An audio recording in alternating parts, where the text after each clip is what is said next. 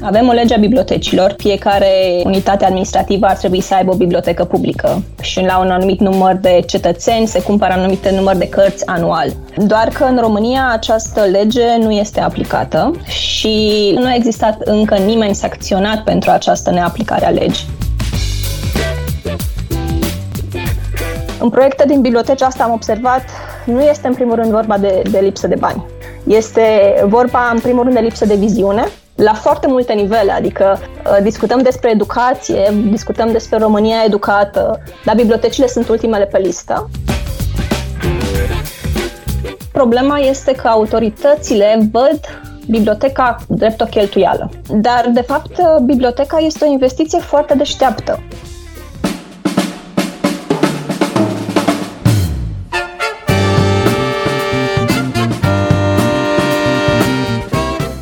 Timpul prezent cu Adela Greceanu și Matei Martin.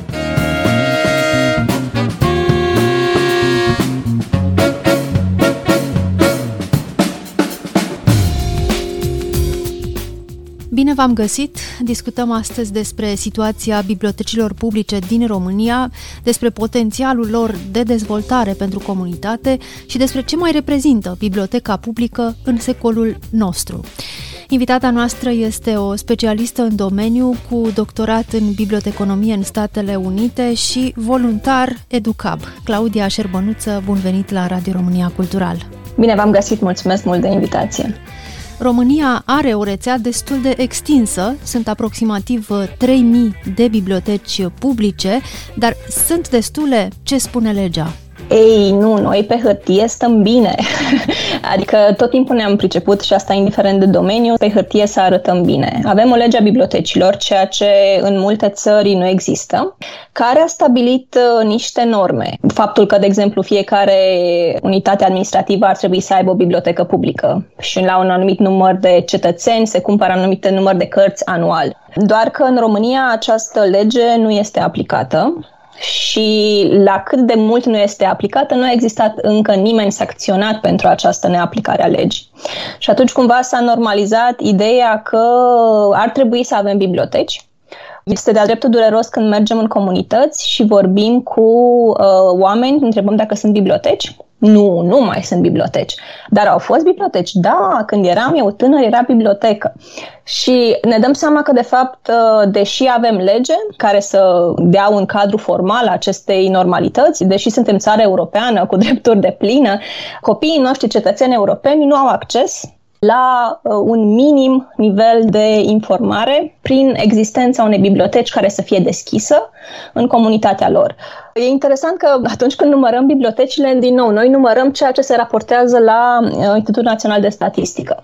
Dar știu foarte clar că se raportează că sunt biblioteci acolo unde, de fapt, bibliotecarea lucrează în primărie ca secretară și ușile bibliotecii sunt închise. A existat uh, recent chiar un reportaj uh, recorder pe tema aceasta, în care, da, exista bibliotecă, dar cărțile erau de nefolosit, erau atât de prăfuite și atât de învechite încât mi-e și jenă să pot să numesc acel spațiu bibliotecă.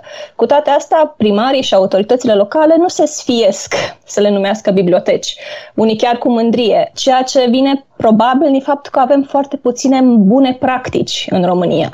Adică dacă spunem o bibliotecă modernă, la ce ne gândim? Majoritatea celor care vorbesc și vorbesc des despre tema aceasta se gândesc, de exemplu, la Biblioteca Națională sau la o bibliotecă universitară din București sau din Cluj sau din Iași sau uh, poate o bibliotecă a Politehnicii din Timișoara, care într-adevăr are o clădire foarte modernă.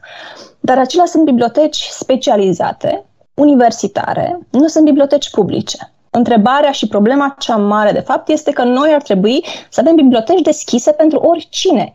Nu trebuie să ajungi la facultate ca să poți să accesezi o bibliotecă și niște servicii de bibliotecă decente. Și nici nu trebuie să știi să citești ca să poți accesa un astfel de spațiu și niște resurse.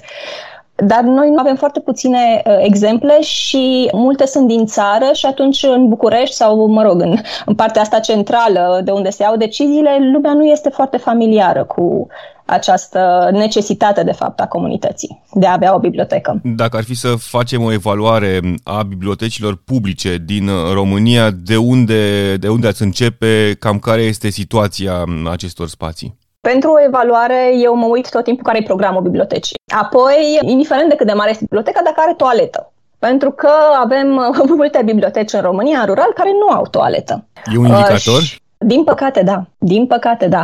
Teza mea de doctorat a fost despre situația bibliotecilor publice în anii 70 și 80 în, în România și eu întrebam despre serviciile de bibliotecă și foarte des cei care lucrau în rural îmi spuneau o mare problemă era că nu aveau uh, toaletă și trebuiau să meargă nu știu câte sute de metri ca să meargă la o toaletă și că nu aveau căldură. Din păcate, din experiența mea de muncă cu bibliotecile din România, aceste două probleme sunt încă pe harta celor care lucrează în biblioteci. Avem biblioteci fără căldură, inclusiv biblioteci mari care nu pot să-și permită căldura. Deci asta cumva sunt nevoi de bază. După care, deci după program confort termic și igienic, este cât de înnoită este colecția de carte și dacă există echipamente informatice de la simple calculatoare, poate un proiector, poate, de ce nu, o poartă care să le permită check-in și check-out la cărți fără bibliotecar.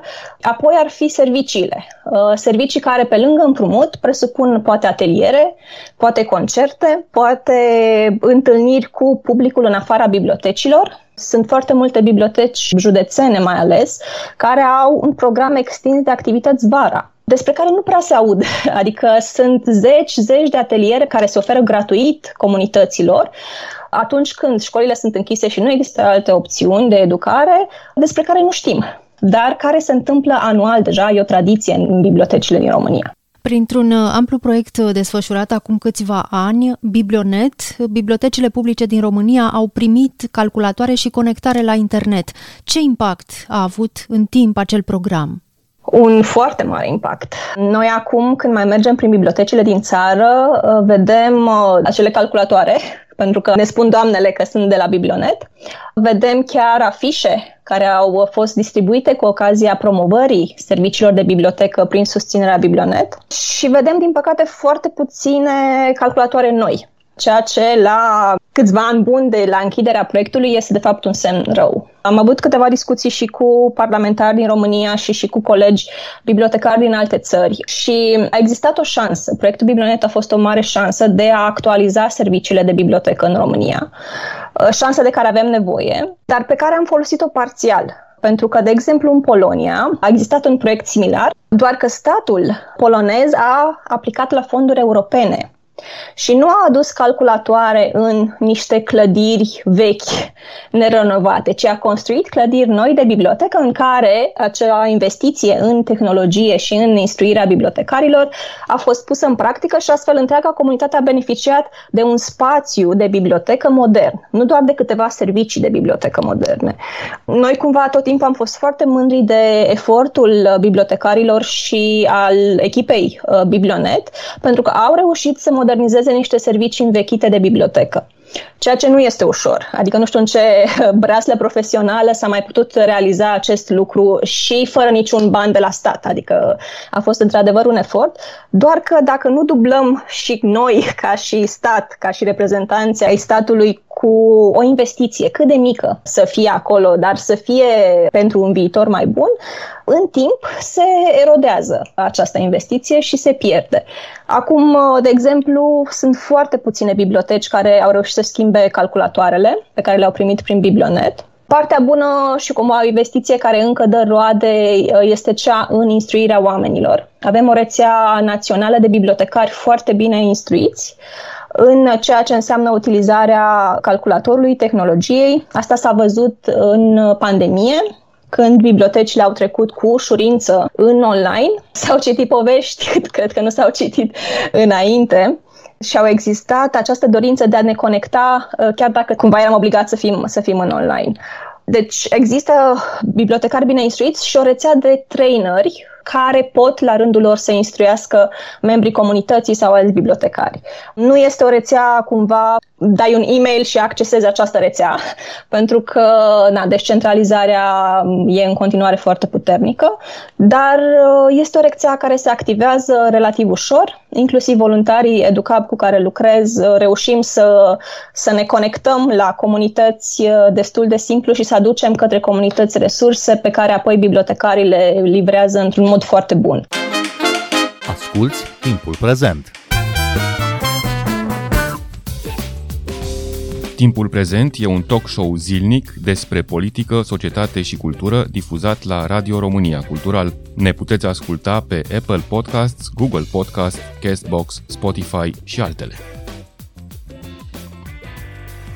Întrebarea Claudia Șerbănuță este de unde ar trebui să înceapă modernizarea unei biblioteci, în special într-o comunitate mică. Aici uh, e cumva întrebarea, ar trebui să pornească de la autoritatea publică sau de la cetățeni? Pentru că dacă e să pornească de la cetățeni, cerere mare nu prea este. Răspunsul este de la autoritate, dar aș vrea să contrazic un pic. Există cerere de la cetățeni. Eu am fost surprinsă anul acesta să văd deja două inițiative care vin de la cetățeni și invită autoritățile la masă, autorități care refuză să vină, că așa se întâmplă, care spun, dar noi de ce nu avem o bibliotecă modernă? Inclusiv de ziua lecturii a fost un articol despre o tânără care își cere dreptul la acces la carte într-o comună, cred că din Bacău. Și astea sunt semne că oamenii încep să-și ceară drepturile. Cred că problema este că autoritățile văd biblioteca drept o cheltuială. Bine, unii văd și școala ca o cheltuială și atunci problema este mai mare.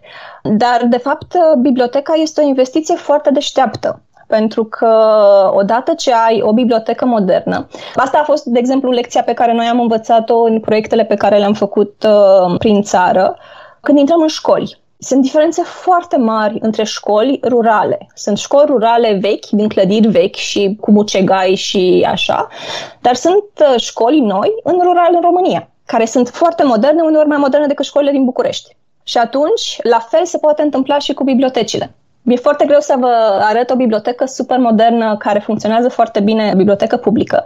Dar dacă modernizăm spațiu, dacă oferim un spațiu deschis ținem biblioteca deschisă și în weekend.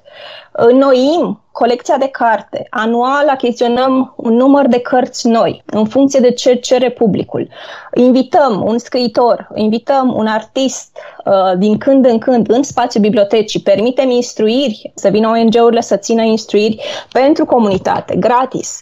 Automat, întreaga dinamică a comunității se schimbă.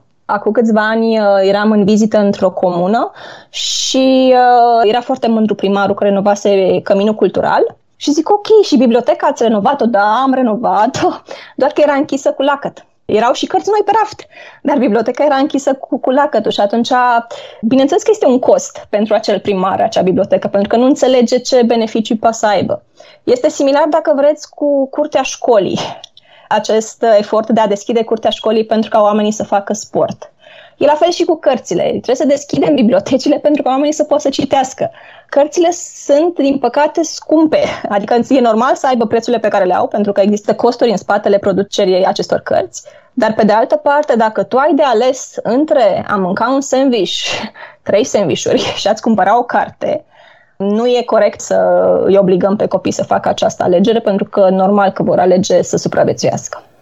Noi am făcut aici la timpul prezent o serie de emisiuni despre situația bibliotecilor publice și am vorbit cu câțiva bibliotecari din diverse județe ale țării. Sunt oameni care au transformat bibliotecile în adevărate centre culturale sau educaționale, care strâng comunitatea în jurul lor, atrag fonduri europene ca să-și renoveze sau să-și modernizeze clădirea bibliotecii, fac cluburi pentru copii, dar cred că sunt excepțiile. Ce impact au totuși asemenea biblioteci uh, pentru comunitățile lor? Of, e o întrebare dureroasă pentru că încerc să-mi dau seama unde nu trăim din excepții noi în România. Uh, aveam o vorbă cu colegii noștri, mulți dintre noi reușim în ciuda sistemului de educație. Nu datorită, nu cu ajutorul, ci în ciuda sistemului de educație. Și atunci cumva parcă fiecare dintre cei care reușim să facem, să creștem cumva, suntem excepții și atunci bibliotecarii sunt la fel de excepții în același sistem. Dar aș spune, cred că mai degrabă că un sistem are nevoie de împrospătare, de schimbare, mai ales sistemul de educație, mai ales sistemul de biblioteci. Și atunci ce fac acești bibliotecari cu eforturi foarte mari? Aici mi se pare de fapt dureros că oamenii ăia nu stau pe un salar de bugetar și așteaptă poate vine un proiect. Oamenii aceia sunt activi în a căuta soluții, în a vedea care sunt nevoile în comunitate și a veni cu răspunsuri practice la ceea ce văd în comunitate. E nevoie de și mai mulți oameni pentru ca să modificăm sistemul. Deci normalitatea este cumva în ceea ce fac acești oameni și asta la mine e validată de uitându-mă la ce fac alți bibliotecari în alte țări. Dacă vreți, niciun profesor de școală nu are suficienți bani, indiferent unde ar fi în lume. Tot timpul profesorul va fi un om care ajută comunitatea, dar nu va fi plin de bani. La fel și un bibliotecar. Un bibliotecar bun niciodată nu va avea foarte mulți bani, dar va avea respectul comunității pe care o ajută și asta contează foarte mult. Faptul că oamenii aceștia există este un semn bun, este un semn de normalitate. Ceea ce cred că ar ajuta este uh, să venim către ei și să-i încurajăm că e o vorbă bună, că este un like pe Facebook, că este un share pe Facebook, că este o donație de carte, poate cărțile pe care le-am citit ne-au plăcut și am vrea să știm că vor fi folosite. E bine să le trimitem nu aleator, ci țintit către o bibliotecă pe care poate am văzut-o activă pe, pe social media sau am auzit despre ea. Uh, s-a întâmplat acest lucru cu biblioteca din Pietrari, care a fost exemplu bun din uh, reportajul de Recorder, care a, imediat după eveniment a fost asaltată de, de foarte multe donații și noi avem uh, o vorbă în rețea, vrem să avem câte o crină în fiecare județ, cel puțin pentru început și după aceea câte o crina Popescu în, în cât mai multe comunități. Oamenii ăștia există. Dureros este când autoritatea locală nu-i vede ca și pe niște oameni cu care să construiască, ci ca pe niște oameni care vor să schimbe comunitatea și se simt atacați, se simt uh, nesiguri pe ei și atunci mai bine închid biblioteca sau uh, găsesc niște soluții care de fapt sunt în detrimentul comunității. Spuneați mai devreme, Claudia Șerbănuță, că autoritățile locale tind uneori să vadă biblioteca ca pe o sursă de cheltuială, ca pe o sursă de pierdere de bani. Întrebarea fiind acum, care este impactul real, cum se măsoară performanța unei biblioteci pentru comunitatea care o finanțează? Aici sunt mai multe moduri de a, de a măsura. Pentru România sunt mai multe eforturi de a spune niște cifre care să spună pentru doile investiți, de exemplu, într-o bibliotecă care are servicii pentru comunitate, comunitatea câștigă 10 lei, de exemplu. Știu că în proiectul CodeKids au existat astfel de analize și pentru anul următor se va calcula acest impact pentru bibliotecile care au cluburi de programare gratuite pentru comunitate și că s-au mai făcut aceste calcule și pentru școli. Un om educat, cât beneficiu aduce în comunitate. Pentru biblioteci nu pot să vă dau cifre exacte pentru că nu le-am calculat. Ceea ce este clar este că în momentul în care ne uităm la o bibliotecă, doar ca la un raft de cărți, este mult sub ceea ce poate să oferă o bibliotecă. Dacă nu ne uităm la o bibliotecă publică ca un spațiu de întâlnire, un spațiu comunitar în care să se întâmple lucruri, un spațiu în care oamenii care poate nu au acces la educație formală pot să aibă acces la educație informală și gratis pentru ei. Uh, dacă ne uităm la biblioteci ca spații în care putem accesa noile tehnologii, mă gândesc aici la biblioteci care au imprimante 3D, primite prin donații sau chiar autorități locale care au cumpărat imprimante 3D, avem în România așa ceva, și sunt localizate în sate departe de orașele mari. Și atunci oferi unui copil, uh, unui tânăr, unui adult, din uh, mediu defavorizat, acces la noile tehnologii, să le testeze, să le încerce, să vadă că poate îi vine o idee, poate sunt lucruri care se leagă pentru acea persoană. Se pot măsura aceste lucruri, doar că noi nu am măsurat. La ceea ce mă uit eu când discut cu membrii ai autorităților locale sau centrale, este cum văd ei biblioteca. În momentul în care îmi spun, dar, domnule, oricum nu se citește, deci reducem toată biblioteca, tot ce poate să ofere această instituție unei comunități, la faptul că oricum găsim pe Google un text pe care să-l citim. Nu știu în ce măsură o astfel de abordare poate să fie schimbată de, ok, dacă dai 1000 de lei bibliotecii anul ăsta, comunitatea ta o să beneficieze de servicii de 5000 de Adică nu cred că este pe aceeași logică. E o logică utilitară, dar nu pe parte de buget. Pentru că în proiecte din biblioteci asta am observat, nu este în primul rând vorba de, de lipsă de bani. Este vorba în primul rând de lipsă de viziune, la foarte multe nivele, adică uh, discutăm despre educație, discutăm despre România educată, dar bibliotecile sunt ultimele pe listă. Discutăm despre digitizare, dar nici măcar nu ne gândim că trebuie să oferim acces la echipamente și oamenii să se obișnuiască cu echipamentele, că nu toți oamenii au acces la internet acasă, nu toți oamenii au curent acasă, nu toți oamenii se pot să-și permită să stea acasă să plătească curentul. Adică sunt niște, niște situații reale în România pe care le ignorăm, pentru care căutăm soluții, dar căutăm soluții în altă parte. Și aici aș vrea să spun că noi avem o istorie lungă în a ignora bibliotecile. Au existat puncte de informare turistică făcute din bani europeni și puține dintre ele au fost făcute în biblioteci. Deși în rural, biblioteca este locul în care afli cele mai multe informații despre acea comunitate, dacă te interesează. Uh, la fel au existat puncte de acces pentru internet înainte de biblionet și puține dintre ele au fost realizate în biblioteci. Au fost create săli separate, cu cheie, ținute de primărie. Deci investiția au existat, bani au existat, nu e problema că nu există bani. Problema este de viziune de a vedea și de a crede că, de fapt, fiecare dintre noi poate să fie mai bun, dar asta se poate întâmpla doar dacă are acces la uh, educație și are acces la informații în mod gratuit. Bibliotecile model uh, despre care ne vorbeați, Claudia Șerbănuță, sunt, uh, de fapt, creația unor oameni sunt așa pentru că niște oameni s-au implicat acolo, deși nu erau poate obligați, nu era în fișa postului să facă acele lucruri. Ei, cum pot, uh, cum pot fi mai mulți asemenea oameni? Cum pot fi făcuți responsabili bibliotecarii din mai multe localități din România? Comunitatea Educab uh, lucrează cu peste 200, undeva la 300 de bibliotecari în mod curent care sunt uh, toți în bibliotecă și fac mai mult decât fișa postului. Acum, situația cu ei diferă, adică, din nou, acolo unde ei nu au susținerea autorităților locale, situația e mult mai complexă. Pentru că tu vrei să faci o activitate, dar te trezești apoi că primarul se supără pe tine pentru că ai făcut acea activitate și atunci au loc negocieri la, la nivel local. Ce se mai întâmplă și ajută foarte mult este dacă biblioteca județeană are proiecte la nivel de județ cu comunitățile din județ.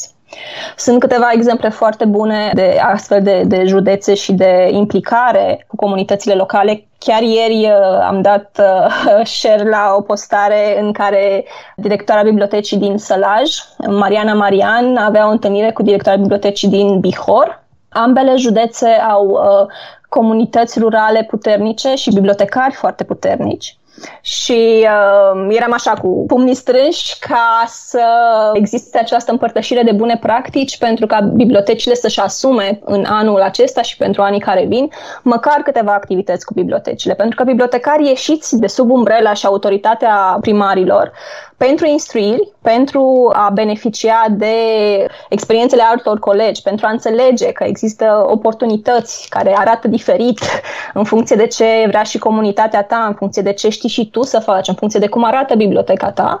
După aceea se întorc în comunitate și fac lucrurile mai, mai bine și fac mai mult decât le cere fișa postului. Iar o, o mare durere a mea legată de, de biblioteci și ceea ce trebuie schimbat, cred, este orarul bibliotecilor. Și aici cumva, pe de o parte ține de bibliotecari, dar pe de o parte ține și de autorități, pentru că oamenii și elevii și tinerii, de obicei de la 8 la 4, sunt prinși în alte tipuri de activități de luni până vineri. Avem nevoie de biblioteci deschise în weekend și seara, pentru că astfel oamenii chiar au șanse să ajungă și să utilizeze aceste biblioteci. Din păcate, nici în București nu avem astfel de oferte și asta scade mult impactul pe care îl pot avea bibliotecile în, în comunități și pentru fiecare dintre noi. Dar pentru asta ar fi nevoie de alți angajați ai bibliotecilor ca să ții biblioteca deschisă seara și în weekend sau de schimbarea programului, adică bibliotecarii cu care lucrăm noi și care deschid biblioteca sâmbătă și duminica, există astfel de oameni, au biblioteca închisă luni sau marți, adică numărul de ore rămâne aceeași. E aici un echilibru între disponibilitatea oamenilor de a lucra în weekend. În mod normal există niște beneficii care ar trebui oferite celor care lucrează în weekend și foarte puține autorități uh, respectă asta. Dar, uh, da, posibilitatea de a schimba zilele, de a lucra cu programul și am văzut foarte puțin loc de negociere aici, adică e mult mai ușor să rămâi de luni până vineri și să nu te complici și să lași lucrurile așa cum sunt. Care este situația astăzi a achizițiilor uh, de carte nouă pentru bibliotecile publice? Știu că în perioada aceasta se, se decid bugetele. Încă nu am uh, auzit uh, nici povești foarte bune, nici povești foarte triste. Dar știu că, de exemplu, de când a început pandemia, au fost autorități uh, județene care au uh, decis să reducă bugetul bibliotecilor, iar la nivel local, mulți au decis să închidă bibliotecile. Oricum nu le cumpărau cărți înainte, acum nu le mai țin nici deschise. Din nou, avem și exemple bune de primari care anul trecut, de exemplu, au achiziționat uh, nu doar carte, ci și tehnologie. Spuneam de acele imprimante 3D, sunt mai multe comunități în țară în care primarii au luat uh, astfel de decizii. Deci, pe lângă carte nouă în bibliotecă găsești și imprimantă 3D. Legea e foarte clară, adică orice contabil din orice primărie știe să citească legea, foarte puțin știu să o și respecte. Și atunci uh, revenim la, la problema cu adevărat uh, presantă, faptul că noi ne facem că respectăm o lege. Claudia Șerbănuță, vă mulțumim tare mult pentru această discuție. Mulțumesc și eu! Noi suntem Adela Greceanu și Matei Martin. Ne găsiți și pe platformele de podcast. Abonați-vă la timpul prezent pe Apple Podcasts, Google Podcasts și Spotify. Cu bine, pe curând! thank you